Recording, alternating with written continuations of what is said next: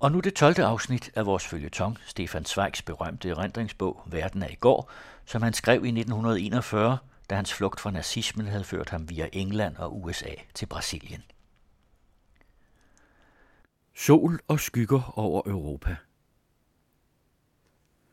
Nu havde jeg oplevet de første 10 år af det nye århundrede, og jeg havde set Indien og et stykke af Amerika og Afrika. Jeg begyndte nu at se på vort Europa med en ny og mere vidende glæde. Aldrig har jeg elsket vor gamle jord mere end i disse sidste år før den første verdenskrig. Aldrig har jeg håbet mere på Europas enighed. Aldrig har jeg troet mere på dets fremtid end dengang. Vi troede. Vi øjnede ny morgenrød. I virkeligheden var det ildskæret fra den sig nærmende verdensbrand. Over for vores tids generation, der jo er opvokset under katastrofer, sammenbrud og kriser, og for hvem krig har været en mulighed, der stadig måtte regnes med, og noget man næsten hver dag gik og ventede på, vil det måske være vanskeligt nok at skildre den optimisme og den tillid til verden, der besjælede os unge mennesker fra århundredets begyndelse. En 40-20-årig fredsperiode havde styrket landenes nationaløkonomi. Teknikken havde forstærket livsrytmen. De videnskabelige opdagelser havde givet hin generation en indre stolthed. Et opsving begyndte, der mærkedes i næsten lige grad i alle vores verdensdels lande. Byerne blev smukkere, folkerigere fra år til år. Således lignede Berlin i 1905 ikke mere det, jeg havde oplevet i 1901. Af residensbyen var der blevet en verdensby – og den blev igen vældigt overgået af Berlin i 1910. Wien, Milano, Paris, London og Amsterdam, når som helst man vendte tilbage til dem, blev man glædeligt overrasket. Bredere og flottere blev gaderne, større og stoltere blev de offentlige bygninger, luksuriøsere og smagfuldere blev butikkerne. Alting røbede, at rigdommen voksede og bredte sig. Selv vi forfattere mærkede det på oplagene af vores bøger. I dette tidsrum af 10 år voksede de til det tre, det fem, det tidobbelte.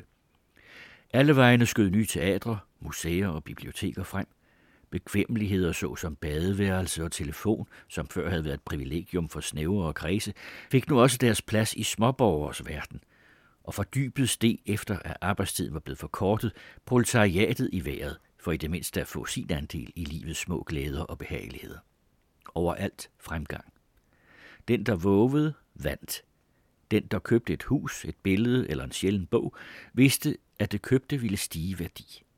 Jo mere dristigt og storslået foretagende blev grebet an, jo sikrere var det, at det ville lønne sig. Herigennem var der kommet en vidunderlig ubekymrethed over verden. De hvad skulle kunne hæmme dette opsving? Hvad skulle kunne bremse den i lang, der stadig hentede ny kraft af sit eget sving?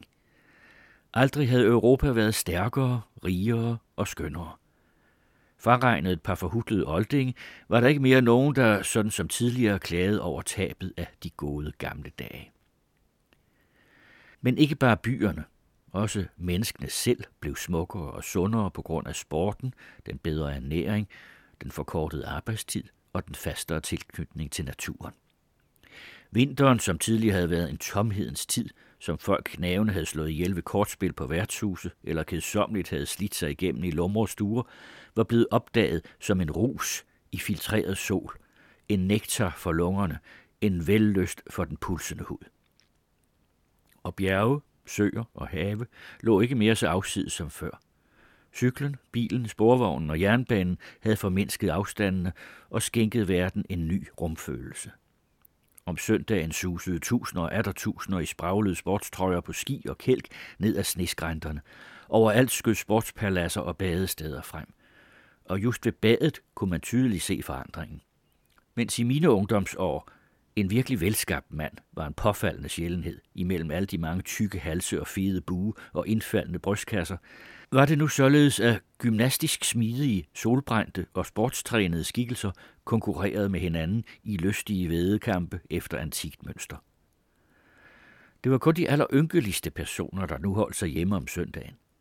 Alle de unge vandrede, klatrede og konkurrerede, skolede i al slags sport. Den, der havde ferie, tog ikke mere som i min forældres tid hen et sted i nærheden af byen, eller højt regnet til saltskammergud. Nej, nu var man blevet spændt på at se, om verden var lige så smuk andre steder, eller smuk på en anden måde. Mens det tidligere kun var de mere privilegerede, der havde set udlandet, rejste nu bankfolk og mindre industridrivende til Italien eller Frankrig. Det var blevet billigere og nemmere at rejse, og frem for alt, der var kommet et nyt, dristigt mod i menneskene. Og det gjorde dem mere forvågne med hensyn til at vandre, og mindre forsigtige og sparsommelige i livsførelsen. Ja, man skammede sig lige frem over at synes forsigtig. Hele generationen bestemte sig for at blive mere ungdommelig. En hver var, i modsætning til hvordan det havde været i den forudgående generation, stolt over at være ung. Pludselig forsvandt skæggene, først hos de yngre, og snart fulgte de ældre deres eksempel for ikke at gå for gamle. Ung og frisk og ikke værdig, det blev nu parolen. Kvinderne kastede korsettet bort, som havde indsnævret brystet. De gav afkald på parasoller og slør, fordi de ikke mere frygtede luft og sol. De gjorde nederdelene kortere for at kunne bevæge sig friere under tennisspillet, og de skammede sig ikke mere ved at fremvise de velformede ben. Måden blev stadig mere naturlig. Mænd gik med knæbukser, og damer vågede sig op i herresadel. Man tilslørede og gemte sig ikke mere for hinanden.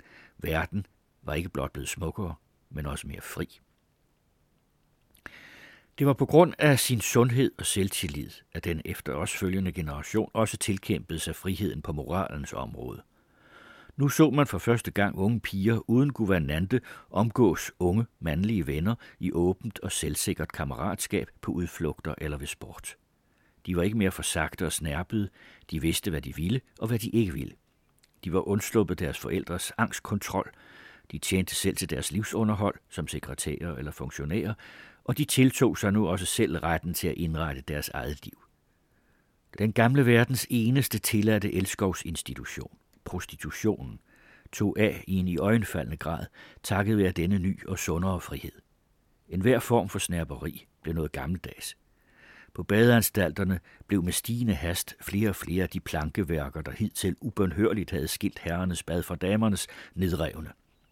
Mænd og kvinder skammede sig ikke mere ved at vise, hvordan de var skabt. I løbet af disse ti år var der tilbagevundet mere frihed, utvungethed og ugenerthed end i de hundrede år forud. For der var kommet en helt anden rytme ind i verden. Et år. Hvad skete der ikke nu i løbet af et år? Den ene opfindelse og opdagelse jo den anden, og alle sammen blev de med det samme alment eje. For første gang følte nationerne fælles følelser, når det galt det fælles. Den dag, da Zeppelineren svang sig op til sin første rejse, opholdt jeg mig på vej til Belgien tilfældigt i Strasbourg, hvor den kredsede omkring mønsteren under mængdens bragende bifald, som om det det nye, letsvævende menneskeværk ville aflægge reverens for det tusind år gamle. Om aftenen var jeg hos forherren i Belgien, da der kom efterretning om, at luftskibet var knust i ægterdingen. Forherren havde tårer i øjnene og var ude af sig selv. Det forholdt sig ingenlunde således, at han som belgier var ligegyldig over for den katastrofe, der havde ramt Tyskland. Tværtimod. Som europæer, som vor tids mand, nød han på samme måde som vi andre sejren over elementerne, og led som vi under den fælles prøvelse. I Wien jublede vi, da Blériot fløj over den engelske kanal, som om han havde været en held fra vores hjemstavn. Af stoltheden over de triumfer, hvor teknik og vor videnskab fejrede i det voldsomste tempo, var der for første gang ved at vokse en europæisk fællesskabsfølelse, en europæisk nationalbevidsthed frem. Hvor meningsløse, sagde vi til os selv, er ikke disse grænser, når en hvilken som helst flyvemaskine let som i leg kan svinge sig hen over dem. Hvor provincielle og kunstige er ikke disse tolvskranker og grænsevagter, hvor modsiger de ikke det dybeste i tiden, der så tydeligt stræber efter tilknytning og verdensbroderskab. Dette følelsens opsving var ikke mindre vidunderligt end europlanernes. Jeg beklager enhver, der ikke som ung har oplevet disse tillidens år i Europa med. Luften er os jo ikke død og tom. Den bærer jo øjeblikkes svingninger og rytme i sig. Den leder ubevidst denne rytme over i vort blod og dybt ind i vort hjerte og vor hjerne. I hine år hentede hver enkelt af os kraft fra tidens almene fremgang og styrkede sin egen personlige følelse af tillid gennem den kollektive. Måske vidste vi, utaknemmelige som vi mennesker er, ikke hvor stærkt og trygt bølgen bar os. Men kun den, der har levet denne verdens tillidens epoke med, ved, at alting siden da har været tilbagefald og formørkelse.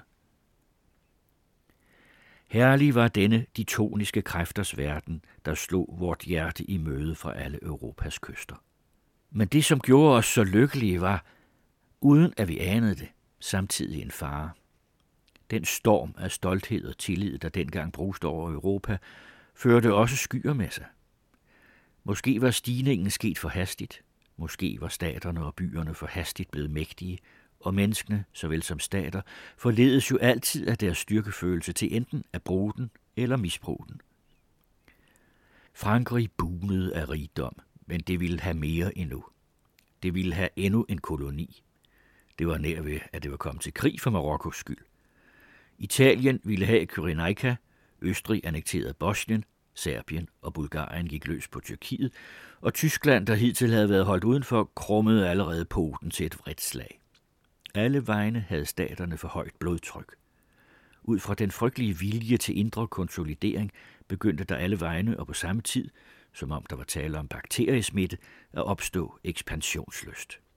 De franske industrifolk, der tjente styrtende med penge, agiterede mod de tyske, der sad lige så fedt i det, fordi de begge ønskede flere kanonleverancer. Krupp og Schneider Grüsow. Hamburgs skibsfarten med dens vældige dividender arbejdede mod Southamptons. Ungarns landmænd arbejdede mod Serbiens, og det ene lands koncerner mod det andet lands. Konjunkturerne havde gjort dem alle sammen i alle lande vilde og gale efter mere og stadig mere. Når man nu roligt overvejende ser tilbage og spørger sig selv, hvorfor Europa 1914 gik i krig, kan man ikke finde en eneste rimelig eller fornuftig grund, og ikke engang en anledning. Det drejede sig ikke om idéer, og næppe nok om små grænsedistrikter. Jeg kan ikke forklare det på anden måde, end at der var dette overskud af styrke. En tragisk indre kraftophobning, der havde fundet sted i de 40-20 fredsår, og nu higede mod en voldsom udløsning. Hver enkelt stat besad med et denne følelse af at være stærk og glemte, at de andre følte nøjagtigt det samme. Alle ville have mere endnu, og alle ville de have noget af de andre. Og det værste var, at det netop var den følelse, vi elskede højst, der bedrog os, vor optimisme. For hver enkelt troede, at i sidste øjeblik ville den anden alligevel nok vige tilbage. Og så begyndte da diplomaterne deres gensidige bluffspil – ved Agadir under Balkankrigen i Albanien. Fire-fem gange blev det ved spillet, men de store koalitioner dannedes og knyttede stadig tættere og udformede stadig mere militaristisk. Midt i fredens tid indførtes i Tyskland en krigsskat, mens Frankrig forlængede den militære tjenestetid.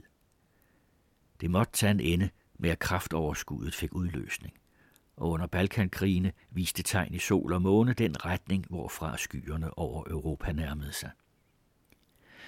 Endnu herskede der ingen panik, men dog en bestandig knorrende uro. Vi følte bestandig et let ubehag, når vi hørte skuddene fra Balkan. Skulle virkelig krigen overfalde os, uden at vi anede hvorfor og til hvad nytte? Langsomt, alt for langsomt, alt for tøvende, det ved vi nu, begyndte modkræfterne at samles. Der var det socialistiske parti, der talte millioner i alle lande, og dets program fornægtede krigen. Der var nogle internationalt sammenfiltrede koncerner, der var de mægtige katolske grupper under pavens ledelse, og så var der nogle få forstandige politikere, som satte sig op mod det underjordiske rænke og intrigespil. Og så var der også forfatterne. Også vi var med i rækkerne imod krigen, men vi stod ganske vist som altid individualistisk isoleret. Ikke i nogen energisk sluttet formation. De fleste intellektuelles holdning var desværre den ligegyldige passivitet. Hvor optimisme var skyld i, at problemet krig med alle dets moralske konsekvenser endnu ikke var kommet inden for vores indre synsvide. Af hin tids prominentes vigtigste værker er der ikke et, der indeholder en eneste principiel stillingtagen eller indtrængende advarsel. Vi mente, vi gjorde tilstrækkeligt, når vi tænkte europæisk og drak internationalt broderskab, når vi i vores egen sfære, der dog kun er omveje påvirket realiteternes verden om os, tværs over sprog og landegrænser bekendte os til den fredelige forståelse og det åndelige broderskabs idealer. Og det var just den nye generation, der ivrigst dyrkede denne europæiske idé. I Paris flokkedes om min ven Basalget en gruppe unge mænd, der i modsætning til den forudgående generation havde opsagt enhver snæver nationalisme og aggressiv imperialisme, hulskab og troskab.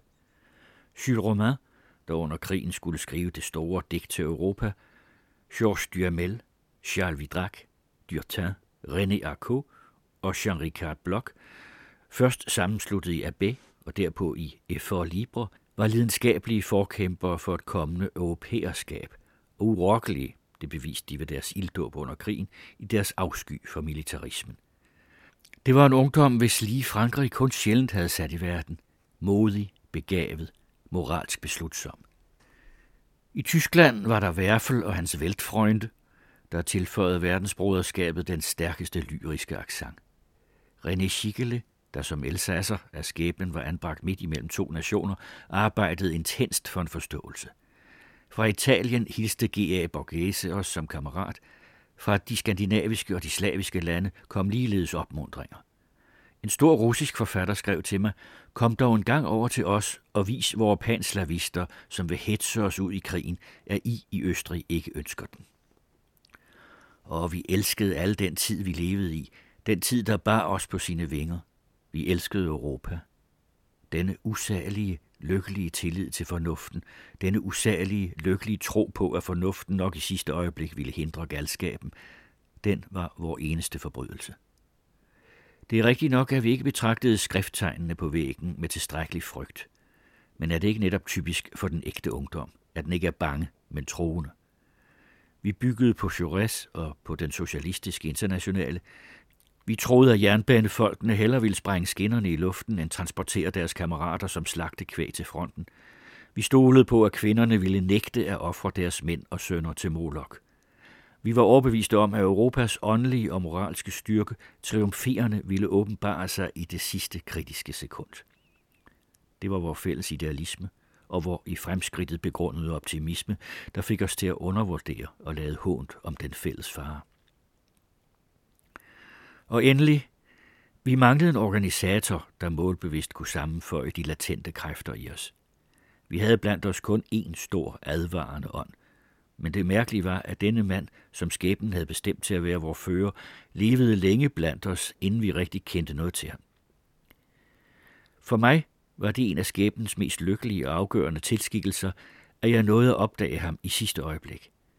Og det var vanskeligt at opdage ham, for midt i Paris levede han bortvendt fra Foire sur la Place.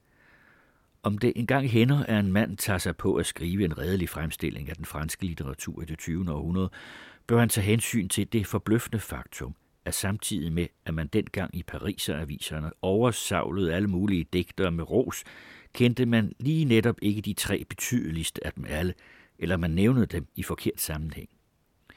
I årene fra 1900 til 1914 så jeg ikke Paul Valéry's navn nævnt en eneste gang som digter, hverken i Figaro eller i Matin. Marcel Proust ansås for salonnar, og Romain Roland for en køndig musikvidenskabsmand.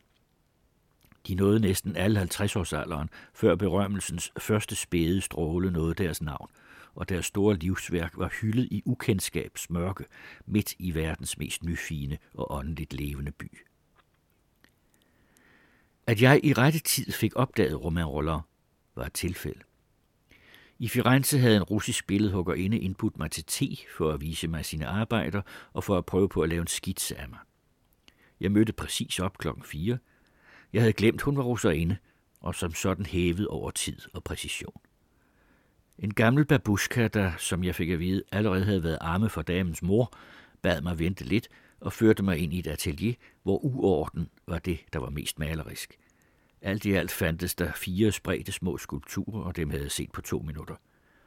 For nu ikke at spille tid, greb jeg efter en bog, eller rettere efter et par brune hæfter, som lå rundt omkring. De hed Cahiers de la Quinzaine, og jeg huskede, at jeg før havde hørt den titel i Paris. Men hvem kunne holde sig orienteret med alle de små revyer, som i Frankrig dukkede op alle mulige vegne som idealistiske døgnblomster, for straks at forsvinde igen. Jeg bladrede lidt i benet. Det var Lob af Romain Roland, og jeg begyndte at læse, mere og mere forbavset og interesseret. Hvem var denne franskmand, der kendte Tyskland så godt? Inden længe var jeg den brave russerinde takskyldig for hendes upræcished – da hun endelig arriverede, var mit første spørgsmål, hvem er denne Romain Roland? Hun kunne ikke give mig nøjagtig besked, og først da jeg havde fået anskaffet mig de øvrige bind, de sidste af værket var endnu i vorden, vidste jeg, at her var endelig det værk, som ikke ville tjene en enkelt europæisk nation, men alle europæiske nationer og deres broderlige tilnærmelse til hinanden. Her var han, den mand og digter, der satte alle åndelige og moralske kræfter ind. Kærlighedsfyldt erkendelse og ærlig vilje til erkendelse, prøvet og moden retfærdighed og en inspirerende tro på kunstens sjæleforbindende mission. Mens vi stykkede os ud i små manifestationer, var han stille og tålmodigt gået til det værk at vise folkeslagene hinanden i de egenskaber, hvor i de hver for sig viste sig fra den elskværdigste side. Det var den første bevidst europæiske roman, der her nærmede sig sin fuldendelse. Den første afgørende appel til broderskabet. Og den var mere virkningsfuld end for hærens hymner, fordi den nåede ud til bredere masser. Her var det, vi alle ubevidst havde håbet på og længtes efter, fuldbragt i stilhed. Da jeg kom til Paris igen, var det første, jeg gjorde, at få noget at vide om ham. I hukommende Goethes ord, han har lært noget selv, han kan lære os noget. Jeg spurgte mine venner om ham. Forhæren mente, at han kunne huske et drama, Ulvene, som var blevet opført på det socialistiske Teatre du Peuple. Basalget mente at have hørt, at Roland var musikforsker og havde skrevet en lille bog om Beethoven. I Nationalbibliotekets katalog fandt jeg en halv snes værker om gammel og moderne musik, syv-otte dramaer, alle offentliggjort på små forlag eller i Cahiers de la Quinzaine. For at få en tilknytning i stand, sendte jeg ham om sider en af mine egne bøger. Inden længe kom der brev med en indbydelse, og nu begyndte et venskab, der ved siden af dem med Freud og forhæren blev det frugtbareste i mit liv. I mange stunder af mit liv blev det endnu af afgørende betydning for den vej, jeg valgte at gå. Livets mærkedage har større lysstyrke end dets hverdage. Dette første besøg hos Roland mindes jeg med største tydelighed. Op gik jeg af fem snævre snoede trapper i et uanseligt hus nær Boulevard Montparnasse, og allerede da jeg stod uden for døren, mærkede jeg den ejendommelige stillhed. Boulevardens fjerne brusen var næsten lige så uhørlig som blæsten, der nede under vinduerne strøg gennem en gammel klosterhaves trækroner. Roland lukkede selv op og førte mig ind i sit lille fra gulv til loft med bøger fyldte gemak. Jeg så for første gang ind i hans mærkeligt strålende blå øjne, de på en gang klareste og mest hjertensgode øjne, jeg nogensinde har mødt hos et menneske. Disse øjne, som under en samtale drager farve og ild fra den inderste sjæl, dunkelt skyggede i sorgen, så at sige dybere under eftertanke og funklende, når sindet er i oprør. Disse uforlignelige pupiller mellem de lidt overtrætte af læsning og vågen, svagt røde øjenlågsrande, som formår at lyse så vidunderligt op med et fortroligt og hjertevarmende lys. Jeg betragtede lidt bekymret hans skikkelse. Høj og slank, som han var, gik han lidt rundrykket, som havde de utallige timer ved skrivebordet bøjet hans nakke. Han så nærmest lidt sygelig ud med skarpskårende træk af yderste bleghed. Han talte meget dæmpet og skånede sit læme så meget som muligt. Han gik næsten aldrig tur, spiste kun lidt, drak og røg ikke, og undgik enhver kropslig anspændelse.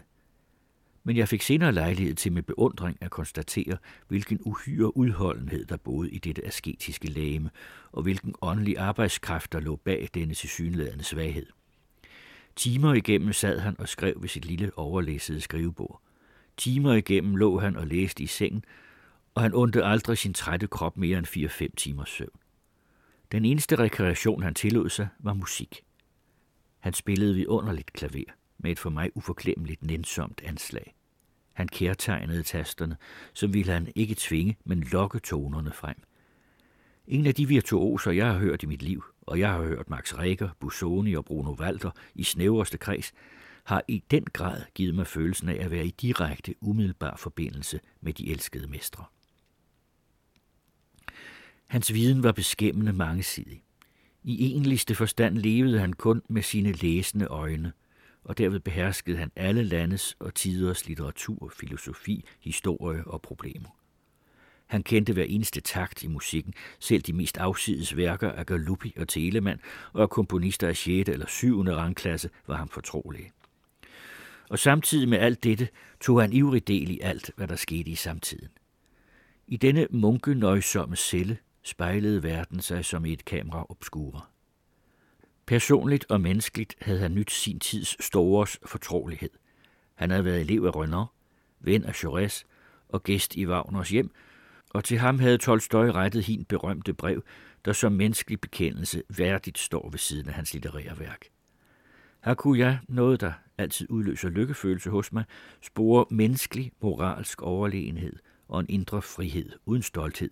Frihed i form af noget selvfølgeligt for en stærk sjæl. Ved første øjekast så jeg, og tiden gav mig ret, at han var den mand, der i den afgørende time skulle blive Europas samvittighed. Vi talte om Jean-Christophe. Roland forklarede, at han med dette værk havde søgt at opfylde en tredobbelt pligt.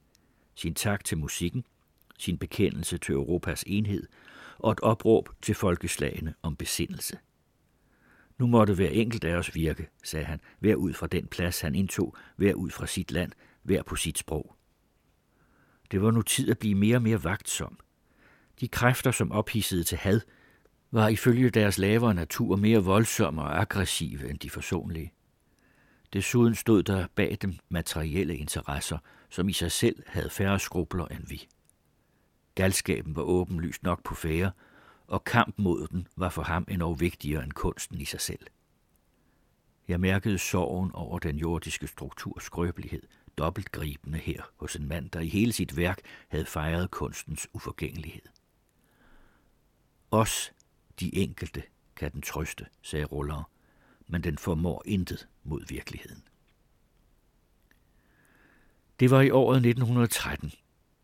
Det var den første samtale, der fik mig til at forstå, at det var vores pligt ikke at møde det mulige faktum, en europæisk krig, uforberedte og uvirksomme. Og i det afgørende øjeblik var der intet, der i højere grad gav Roland den uhyre moralske overlegenhed over alle andre, end netop det, at han i forvejen med smerte havde styrket sin sjæl. Vi andre, vi i vores kreds, havde også ydet lidt. Jeg selv havde oversat meget og henvist til digterne i vores nabolande – i 1912 havde jeg ledsaget for herren gennem hele Tyskland på en foredragsrejse, der udviklede sig til en symbolsk tysk-fransk broderskabsmanifestation. I Hamburg omfavnede for og Demel, den største franske og den største tyske lyriker, offentligt hinanden. Jeg havde vundet Max Reinhardt for forherrens nye drama. Aldrig havde vort samarbejde tværs over grænserne været mere hjerteligt, intensivt og impulsivt, og i mange begejstringens time hengav vi os til den glade illusion, at vi havde vist verden det rette, det frelsende. Men verden brød sig kun lidet om slige litterære manifestationer. Den gik sin egen onde vej. Der var i bjælkeværket en elektrisk knitren, der hidrørte fra usynlige gnidninger, og gang på gang sprang en gnist frem, Taberen-affæren, Albanien-kriserne, et klodset interview. Det var altid bare kun en gnist, men hver enkelt gnist havde meget vel kunnet bringe det ophobede eksplosionsstof til udløsning. Navnlig vi i Østrig mærkede, at vi lå midt i urozonen. I året 1910 fyldte kejser Franz Josef 80. Nu kunne det ikke mere vare længe med den gamle mand, der allerede var blevet til et symbol. Og der begyndte at brede sig en mystisk stemningsbetonet følelse af, at når han faldt fra, ville opløsningsprocessen i det tusindårige monarki ikke mere kunne stanses. Inden for grænserne voksede nationaliteternes indbyrdes fjendtlige tryk, og udenfor ventede Italien, Serbien og Rumænien, og i en vis forstand også Tyskland, på lejlighed til at opdele riget mellem sig. Balkankrigen, i hvilket Krupp og Schneider Creusot prøvede deres materiel mod hinanden på fremmed menneskemateriale, som tyskerne og italienerne senere opøvede deres flyvevåben i den spanske borgerkrig, drog os mere og mere ind i strømvirvlerne. Gang på gang fik man et chok – men gang på gang åndede man igen lettet op. Endnu ikke denne gang, og forhåbentlig aldrig. Nu er det erfaringsmæssigt tusind gange lettere at rekonstruere en epokes fakta end den sjælelige atmosfære. Denne nedslag er ikke at finde i de offentlige tildragelser, men snarest i små personlige episoder. Og jeg vil her indskyde et par sådan. Jeg troede ærligt talt ikke på krigen dengang men to gange drømte jeg så at sige vågen om dem, og begge gange får jeg med dybt forfærdet sjæl op at drømme. Første gang var i anledning af Redel-affæren, der som alle historiens baggrundsepisoder kun er lidet kendt. Oberst Redel selv, helten i et af alle tiders mest komplicerede spionagedramaer, kendte jeg personligt kun ganske flygtigt. Han boede en gade længere borte, i samme distrikt som jeg, og I den café, hvor den nydelsesyge, godmodigt udseende herre røg sin cigar, havde min ven sagfører T engang præsenteret mig for ham. Siden da havde vi været på hat med hinanden. Men først senere opdagede jeg, i hvor høj grad vi midt i livet er omgivet af hemmeligheder, og hvor lidt besked vi egentlig ved med mennesker i vores nærmeste omgivelser. Denne oberst, der i det ydre så ud som en god østrisk gennemsnitsofficer, var tronfølgerens tillidsmand. Ham havde man betroet det vigtige værv at lede armeens Secret Service og at kontrakarere modstanderens. Nu var det sivet ud, at i 1912 under Balkankrisen, da Rusland og Østrig mobiliserede mod hinanden, var den østriske armés allervigtigste geheimeakt, opmarschplanen, blevet solgt til Rusland. Noget som i tilfælde af krig kunne have forårsaget en katastrofe uden lige. Til ved hjælp af den kendte russerne forud, og træk for træk hver eneste bevægelse, den østriske armé ville foretage. I generalstabskredse opstod der en frygtelig panik på grund af dette forræderi. Der påvilede nu Oberst Redel som øverste fagmand den opgave at afsløre forræderen, der jo kun kunne være at finde i allersnævreste, højeste kreds. Men, og her er et typisk eksempel på de høje myndigheders skinsyge indbyrdes modspil, også Udenrigsministeriet på sin side udsendte, da det ikke stolede synderligt på de militære instansers dygtighed, uden at underrette generalstaben sin parole om at anstille eftersøgninger på egen hånd, og det pålagde nu politiet, at det til den ende, foruden alle andre forholdsregler, skulle åbne alle posterestante breve til udlandet, uden hensyntagen til brevhemmeligheden. Nu indløb der en dag på et postkontor et brev fra den russiske grænsestation Podvolochiska til posterestante adressen Opernball. Og da det blev åbnet, viste det sig at indeholde ikke noget brevpapir, men 6-8 flotte østriske 1000 kronesedler. Det mistænkelige fund blev straks meldt til politidirektøren, og denne gav ordre til at anbringe detektiv i postkontoret, for at han ufortøvet kunne anholde den person, som ville reklamere det mistænkelige brev. En kort stund var tragedien ved at glide over i det vins gemytlige. Ved middagstid mødte en herre op og forlangte et brev med betegnelsen Obernball. Postfunktionæren gav øjeblikkeligt det hemmelige advarselssignal til detektiven, men denne var lige netop gået hen til sin frokostpilsner og da han vendte tilbage, formåede man kun at fastslå, at den fremmede herre havde taget en drosje og var kørt bort i ukendt retning. Nu satte hurtigt vinerkomediens anden akt ind. I hin drosjernes, de fashionable, elegante tospænderes tid, anså drosjekusken sig selv for en alt for fornem personlighed til, at hans egne hænder skulle kunne gøre vognen ren. Ved hver standplads fandtes derfor en såkaldt vasker, hvis funktion bestod i at give hestene foder og vaske vogn og seletøj. Denne vasker havde nu heldigvis lagt mærke til nummeret på den drosje, der lige var kørt bort. I løbet af et kvarter var alle politistationer alarmeret og drosjen fundet. Drosjekusken gav til almang af sin kunde.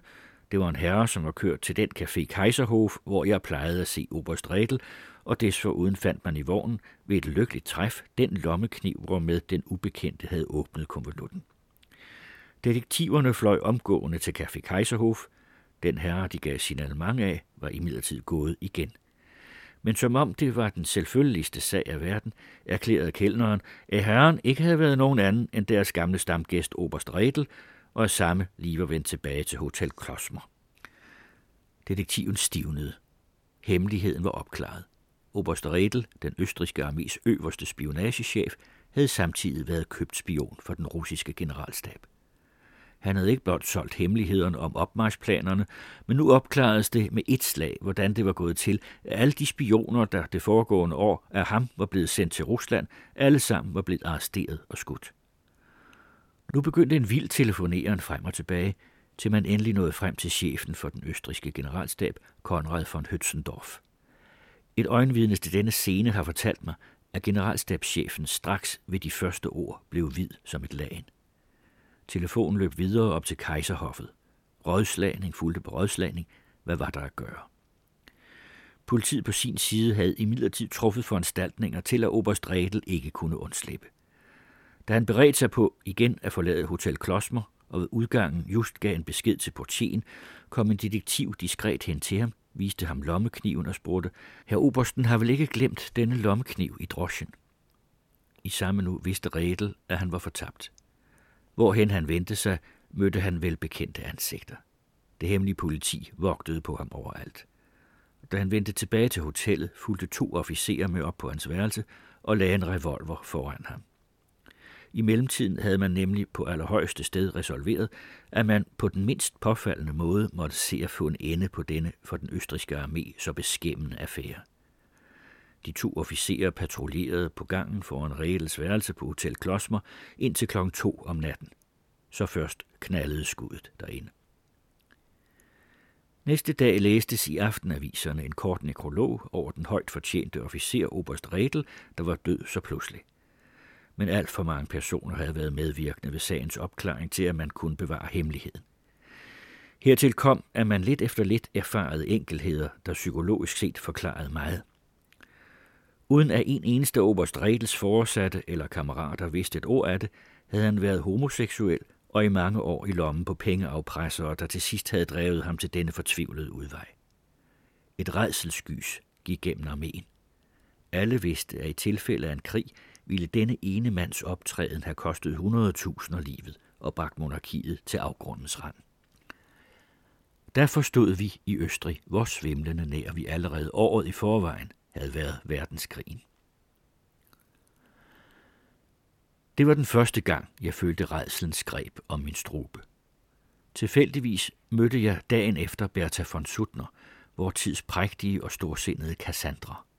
Hun var aristokrat af en af de fineste familier i landet, og havde i de tidligste ungdomsår set 1866-krigens redsler i omegnen af slægtens slot i Bøhmen.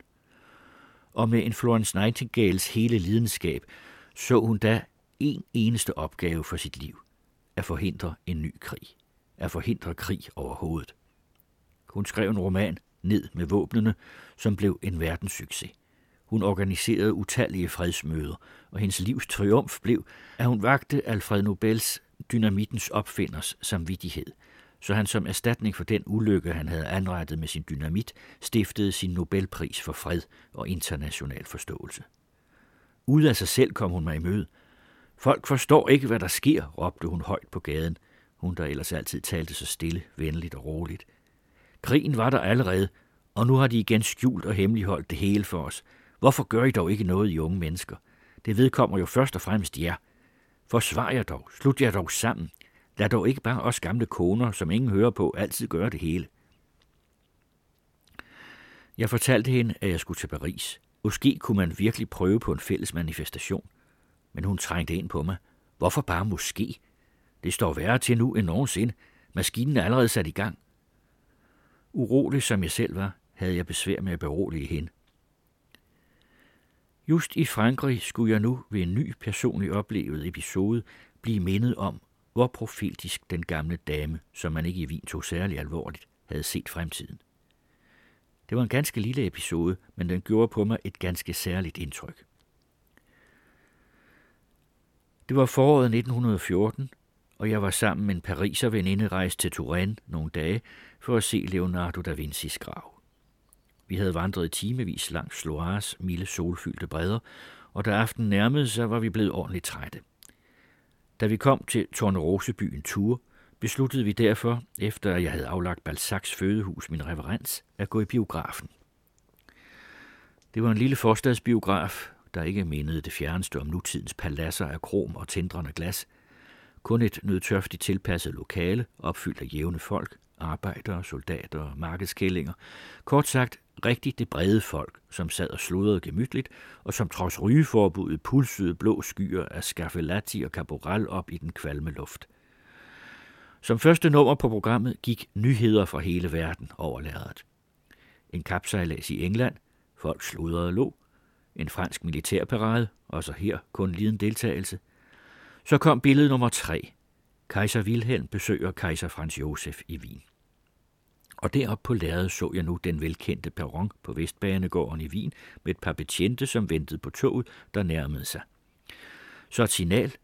Kejser Franz Josef skred sin æresgarde af, beredt til at modtage sin gæst.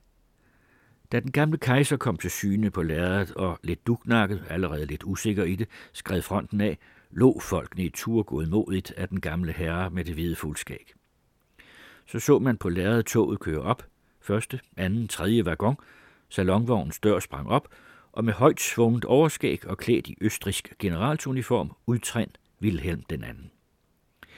I samme øjeblik kejser Wilhelm viste sig på lærredet, begyndte der ganske spontant en vild pipen og trampen i det mørke lokale. Alle råbte og pev i fingrene. Mænd, kvinder og børn brølede hånligt, som om nogen havde fornærmet dem personligt. Tours godmodige indbyggere, som jo ikke vidste mere besked om verden og om politik, end det de fik at læse i deres lokalaviser, var for en kort tid som bit af gale hunde. Jeg blev forfærdet. Jeg groede dybt ind i sjælen til jeg forstod, hvor langt forgiftningen gennem den i overvis førte hadpropaganda måtte være skrevet frem, når det var sådan, at selv her i en lille provinsby var de intetanende borgere og soldater blevet i den grad gejlet op mod kejseren og Tyskland, at selv et flygtigt filmspillede kunne få dem til at bryde ud i slidt raseri. Det hele varede kun et kort øjeblik. Da der kom nye billeder, var det helt glemt – nu lå folk af den komiske hovedfilm deroppe af mavernes fulde kraft og klaskede sig af fornøjelse på knæene, så de knagede. Det havde kun drejet sig om et par sekunder, men det havde alligevel været et øjeblik, der viste mig, hvor let det ville være i tilfælde af en krig at hisse folkeslagene op mod hinanden, trods alle forsøg på forståelse og trods alle vores egne anstrengelser. Aften var ødelagt for mig. Jeg kunne ikke sove. Havde det samme udspillet sig i Paris, ville jeg også være blevet for uroliget, men ikke i den grad rystet. Men det, at hadet havde et sig ind i det naive, omgængelige folk dybt ude i provinsen, det fik mig til at gyse. De følgende dage fortalte jeg episoden til mine venner. De fleste tog den ikke alvorligt. Hvor lå og spottede vi franskmænd ikke over den tykke Victoria, og to år senere havde vi et forbund med England. Du kender ikke franskmændene. Politik stikker ikke dybt hos dem. Kun Roland så anderledes på det. Jo naivere folket er, jo lettere er det at vende og dreje. Det står ikke godt til nu, efter at Poincaré er blevet valgt. Hans rejse til St. Petersborg er næppe nogen forlystelsestur alene. Vi talte endnu længe sammen om den internationale socialistkongres, der var indvarslet i Wien den sommer, men også på det punkt følte Roland mere skeptisk end de andre. Hvor mange vil holde stand, når først mobiliseringsordrene er slået op? Hvem ved? Vi er gerådet ind i en tid, hvor masseinstinkt og massehysteri råder, og hvad magt de vil få i tilfælde af krig, kan slet ikke overskues. Men som jeg tidligere sagde, sådanne bekymringerne stunder, de fløj forbi som flyvende sommer. Vel tænkte vi nu at da på krigen, men ikke stort anderledes, end man tænker på døden, så noget, der er muligt, men nok ligger langt borte og der var så skønt i Paris dengang, og vi selv var for unge og for lykkelige. Jeg kan huske en fortryllende farse, Jules Romain fandt på. Vi skulle for at spotte over Prince de Poet, krone en Prince de Penseur.